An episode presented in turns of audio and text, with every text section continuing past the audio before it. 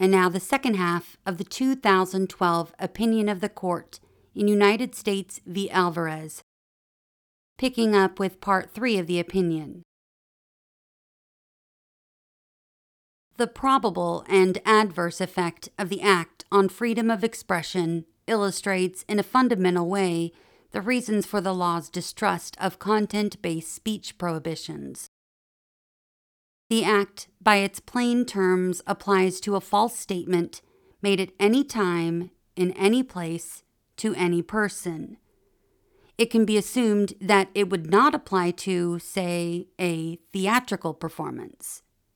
Still, the sweeping, quite unprecedented reach of the statute puts it in conflict with the First Amendment. Here, the lie was made in a public meeting, but the statute would apply with equal force to personal, whispered conversations within a home. The statute seeks to control and suppress all false statements on this one subject in almost limitless times and settings. And it does so entirely without regard to whether the lie was made for the purpose of material gain permitting the government to decree this speech to be a criminal offense, whether shouted from the rooftops or made in a barely audible whisper, would endorse government authority to compile a list of subjects about which false statements are punishable. That governmental power has no clear limiting principle. Our constitutional tradition stands against the idea that we need Oceania's Ministry of Truth from George Orwell's 1984. Were this law to be sustained, there would be an endless list of subjects the national government or the states could single out. Where false claims are made to effect a fraud or secure monies or other valuable considerations, say offers of employment, it is well established that the government may restrict speech without affronting the First Amendment. But the Stolen Valor Act is not so limited in its reach. Were the court to hold that the interest in truthful discourse alone is sufficient to sustain a ban on speech, absent any evidence that the speech was used to gain a material advantage, it would give government a broad censorial power unprecedented in this court's cases or in our constitutional tradition. The mere potential for the exercise of that power casts a chill. A chill the First Amendment cannot permit if free speech, thought, and discourse are to remain a foundation of our freedom. Part 4 the previous discussion suffices to show that the Act conflicts with free speech principles. But even when examined within its own narrow sphere of operation, the Act cannot survive. In assessing content based restrictions on protected speech, the Court has not adopted a freewheeling approach. Although the objectives the government seeks to further by the statute are not without significance, the court must, and now does, find the act does not satisfy exacting scrutiny. The government is correct when it states military medals serve the important public function of recognizing and expressing gratitude for acts of heroism and sacrifice in military service, and also foster morale, mission accomplishment, and esprit de corps among service members. General George Washington observed that an award for valor would cherish a virtuous ambition in soldiers, as well as foster and encourage every species of military merit. Time has not diminished this idea.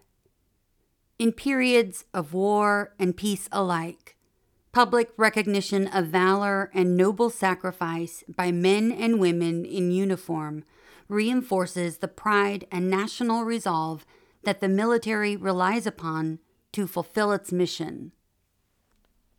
These interests are related to the integrity of the military honor system in general and the Congressional Medal of Honor in particular. Although millions have served with brave resolve, the medal, which is the highest military award for valor against an enemy force, has been given just 3,476 times. Established in 1861, the medal is reserved for those who have distinguished themselves conspicuously by gallantry and intrepidity at the risk of his life above and beyond the call of duty. The stories of those who earned the medal inspire and fascinate. From Dakota Meyer, who in 2009 drove five times into the midst of a Taliban ambush to save 36 lives, to Desmond Doss, who served as an army medic on Okinawa and on June 5, 1945, rescued 75 fellow soldiers who, after being wounded, gave up his own place on a stretcher so others could be taken to safety. To William Carney, who sustained multiple gunshot wounds to the head, chest, legs, and arm, and yet carried the flag to ensure it did not touch the ground during the Union Army's assault on Fort Wagner in July 1863. The rare acts of courage the medal celebrates led President Truman to say he would rather have that medal round my neck than be President of the United States. The government's interest in protecting the integrity of the Medal of Honor is beyond question. But to recite the government's compelling interests is not to end the matter. The First Amendment requires that the government's chosen restriction on the speech at issue be actually necessary to achieve its interests. There must be a direct causal link between the restriction imposed and the injury to be prevented. The link between the government's interest in protecting the integrity of the military honors system and the Act's restriction on the false claims of liars like respondent has not been shown, although appearing to concede that an isolated misrepresentation by itself would not tarnish the meaning of military honors. The government asserts it is common sense that false representations have the tendency to dilute the value and meaning of military awards. It must be acknowledged that when a pretender claims the medal to be his own, the lie might harm the government by demeaning the high purpose of the award diminishing the honor it confirms, and creating the appearance that the medal is awarded more often than is true. Furthermore, the lie may offend the true holders of the medal. From one perspective, it insults their bravery and high principles when falsehood puts them in the unworthy company of a pretender. Yet these interests do not satisfy the government's heavy burden when it seeks to regulate protected speech. The government points to no evidence to support its claim that the public's general perception of military awards is diluted by false claims such as those made by Alvarez. As one of the government's amici notes, there is nothing that charlatans such as Xavier Alvarez can do to stain the medal winner's honor. This general proposition is sound, even if true holders of the medal might experience anger and frustration. The lack of a causal link between the government's stated interest and the act is not the only way in which the act is not actually necessary to achieve the government's stated interest the government has not shown and cannot show why counterspeech would not suffice to achieve its interest. The facts of this case indicate that the dynamics of free speech, of counterspeech, of refutation can overcome the lie. Respondent lied at a public meeting. Even before the FBI began investigating him for his false statements, Alvarez was perceived as a phony. Once the lie was made public, he was ridiculed online. His actions were reported in the press, and a fellow board member called for his resignation. There is good reason to believe that a similar fate would befall other false claimants. Indeed, the outrage and contempt expressed for respondents' lies can serve to reawaken and reinforce the public's respect for the medal, its recipients, and its high purpose. The acclaim that recipients of the Congressional Medal of Honor receive also cast doubt on the proposition that the public will be misled by the claims of charlatans or become cynical of those whose heroic deeds earned them the medal by right. The remedy for speech that is false is speech that is true. This is the ordinary course in a free society.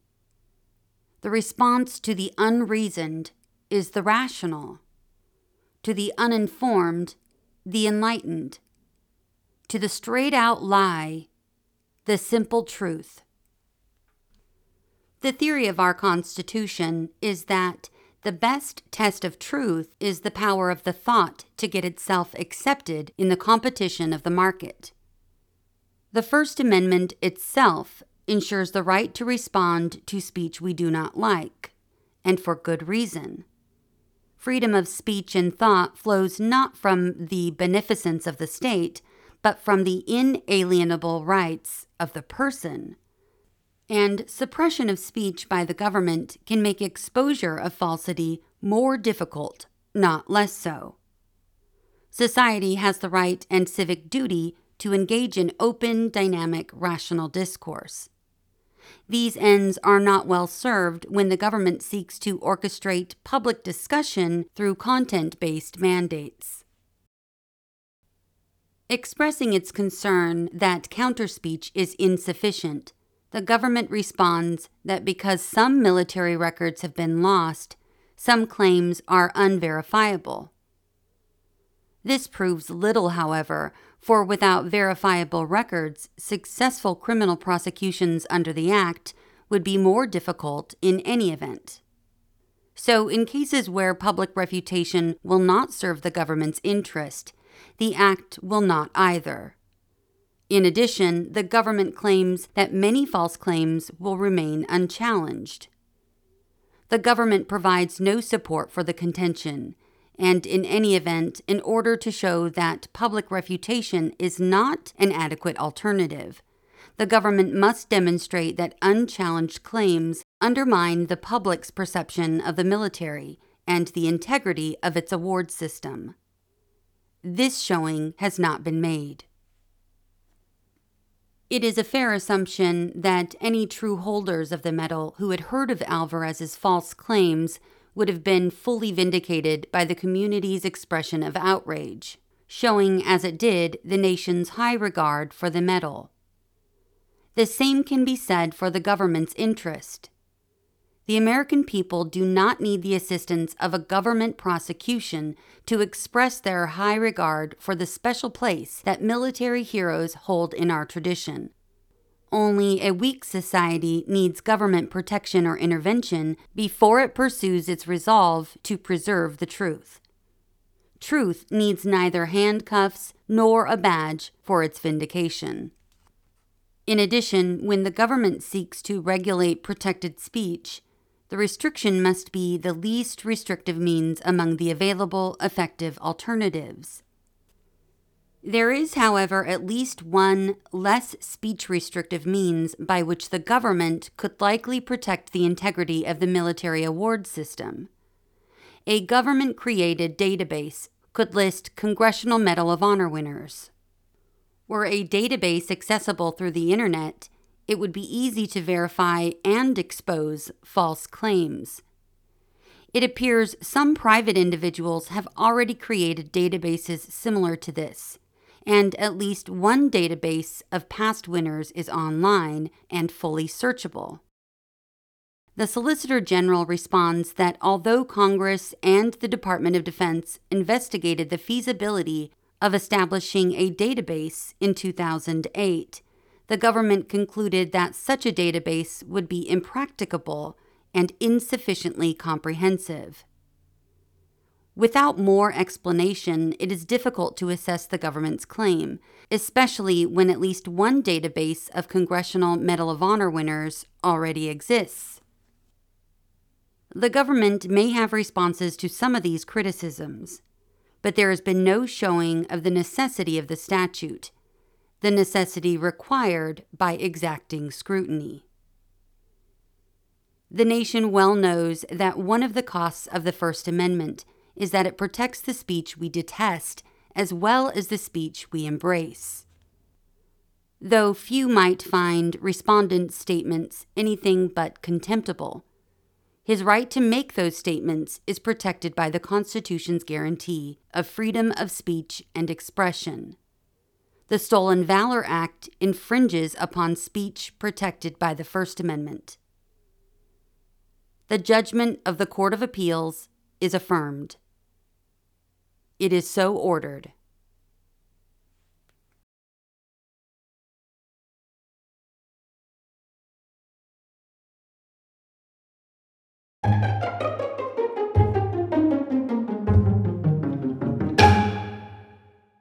We've come to the end of this opinion. Until next episode, thanks for listening to What SCOTUS Wrote Us.